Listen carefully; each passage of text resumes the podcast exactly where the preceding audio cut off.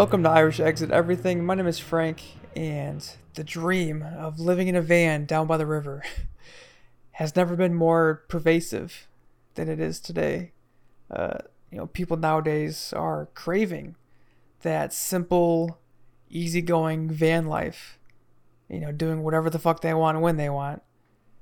Or, you know, maybe they dream of converting an old school bus into an RV and traveling the country. Or buying a tiny home and growing their own garden. Or going completely off the grid and building a cabin in the woods, right? Like, these dreams on the surface you know look a little different from each other but really the underlying theme in all of them is escapism and you know escapism at its core is a desire to escape from the harshness of reality and you would think that as someone with the podcast about irish exiting you know leaving without saying goodbye removing yourself from a situation uh, without notice you'd think that i would be in favor of escapism uh, which i am to an extent and i'll get to that in a second but let me just repeat the title of this podcast Irish exit everything, not escape everything. And maybe I'm stretching a bit here, um, but that's a very subtle difference um, between exit and escape. And I'm actually hinting at something I have planned for next year, but I wouldn't want to give away the surprise just yet, so I'll let y'all speculate while I get back to the point. Uh, I think now, uh, more than ever, this desire for escapism is showing up in a few different layers of society. So, on the surface, you've got that van life or living off the grid, which is an escape from the drudgery of everyday life, right? Like, we're sick of waking up, going to work, paying bills, going to sleep, repeat, right? Like, we want to escape the bullshit monotony. And underneath that, um, this past summer and fall, and still ongoing, there is a record number of people quitting their jobs. Like millions of people every month are quitting their jobs. Uh, a phenomenon being called the Great Resignation. And there are a few different reasons for this. One being that the pandemic, while a very tragic situation, obviously, uh, gave a lot of us, not everyone, uh, but gave a lot of us a glimpse of what life without work could look like and so being forced to go back to the office after more than a year of no work or remote work, that was just not okay, right? And it just doesn't make any sense, especially if we've proven that remote work is feasible for those of us who are privileged enough to work remotely. But really, what it comes down to is, you know, why work a job that you hate for shit wages when you could just collect an unemployment check for just as much, if not more, than what you were earning, right? And no, this isn't about folks being lazy and nobody wants to work anymore. The labor shortage crisis, quote unquote, that's, that's all bullshit. Like, people are just sick of shitty work conditions, stagnant wages, all while the cost of living is increasing. The great resignation is an escape. Uh, I'd say a temporary escape from labor exploitation. And this is the kind of escapism that the average working class person can manage, right? Other than, you know, escaping reality with fiction novels and TV shows and movies, lots of people have that urge to quit their job. And even if you can't afford your urge to buy a van and travel the country, you can absolutely quit your job, which is maybe not something you should do, but it's totally justifiable. And again, I'll get to that in a second. Uh, but like I said, there's so many different layers to escapism that I want to go off on a really quick tangent about what escapism could look like for humanity as a whole if things stay the way they are, because I think it's a really interesting conversation. Uh, I've already talked about the billionaire space race and how privatizing space tourism and the discussion around settling Mars is pretty typical of our capitalist and consumerist society, right? Like, we've worn out this planet Time to throw it away rather than fix it.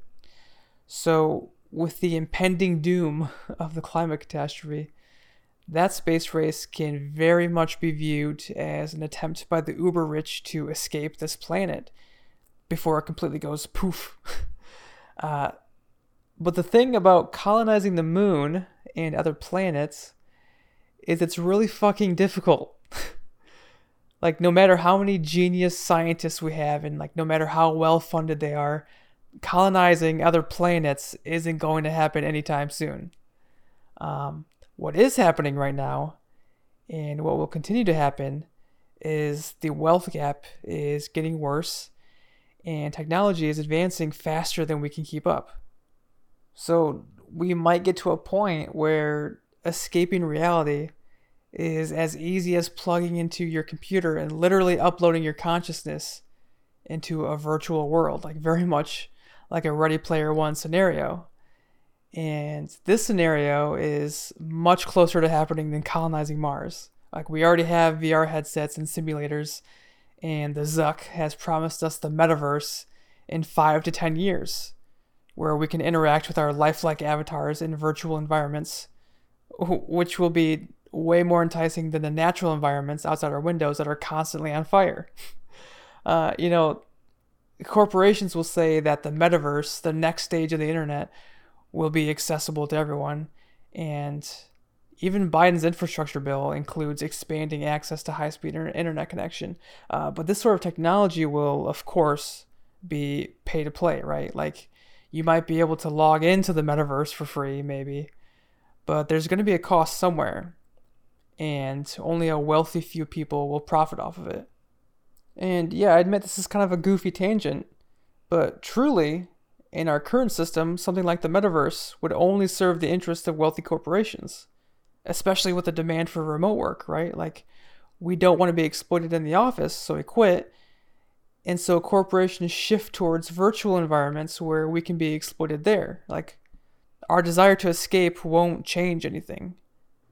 So, I'd like to recommend a book called How to Be an Anti Capitalist in the 21st Century.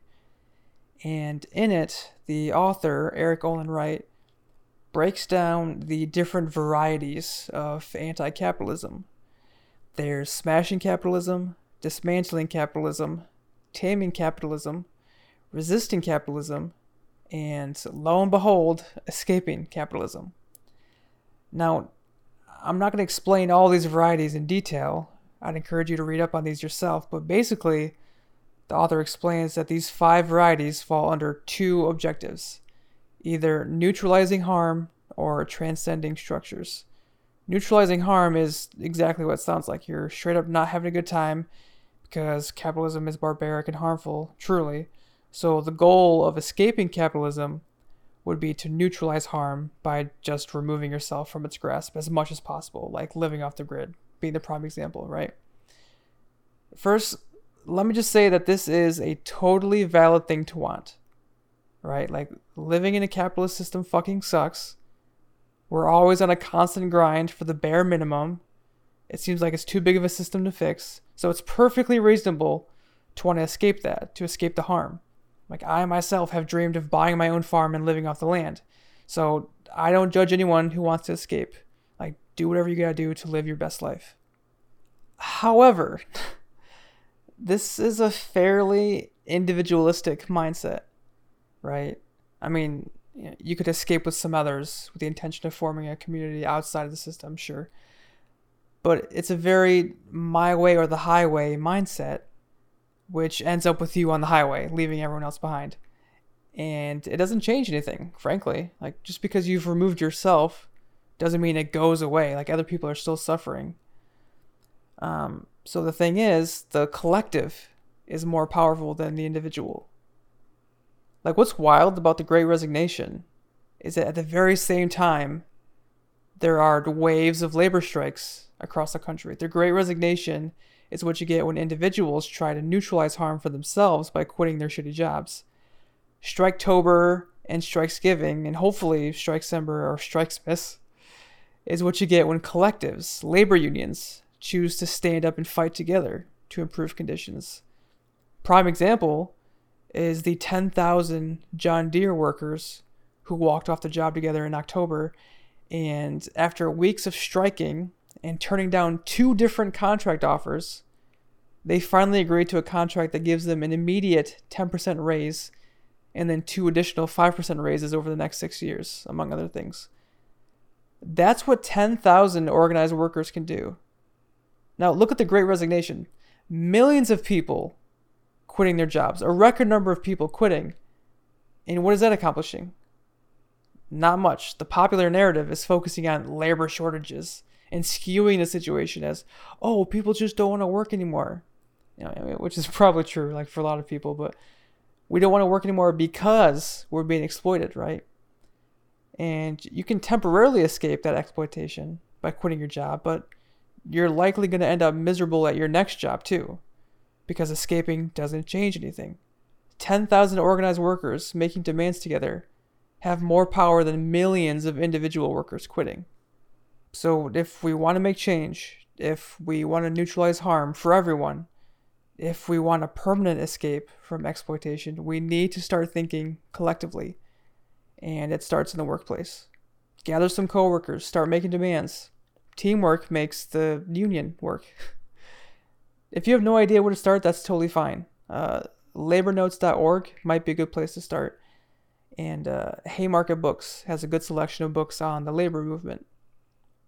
Listen, you can't hide in your van down by the river and hope things get better. You can't run away from a problem and expect it to resolve itself.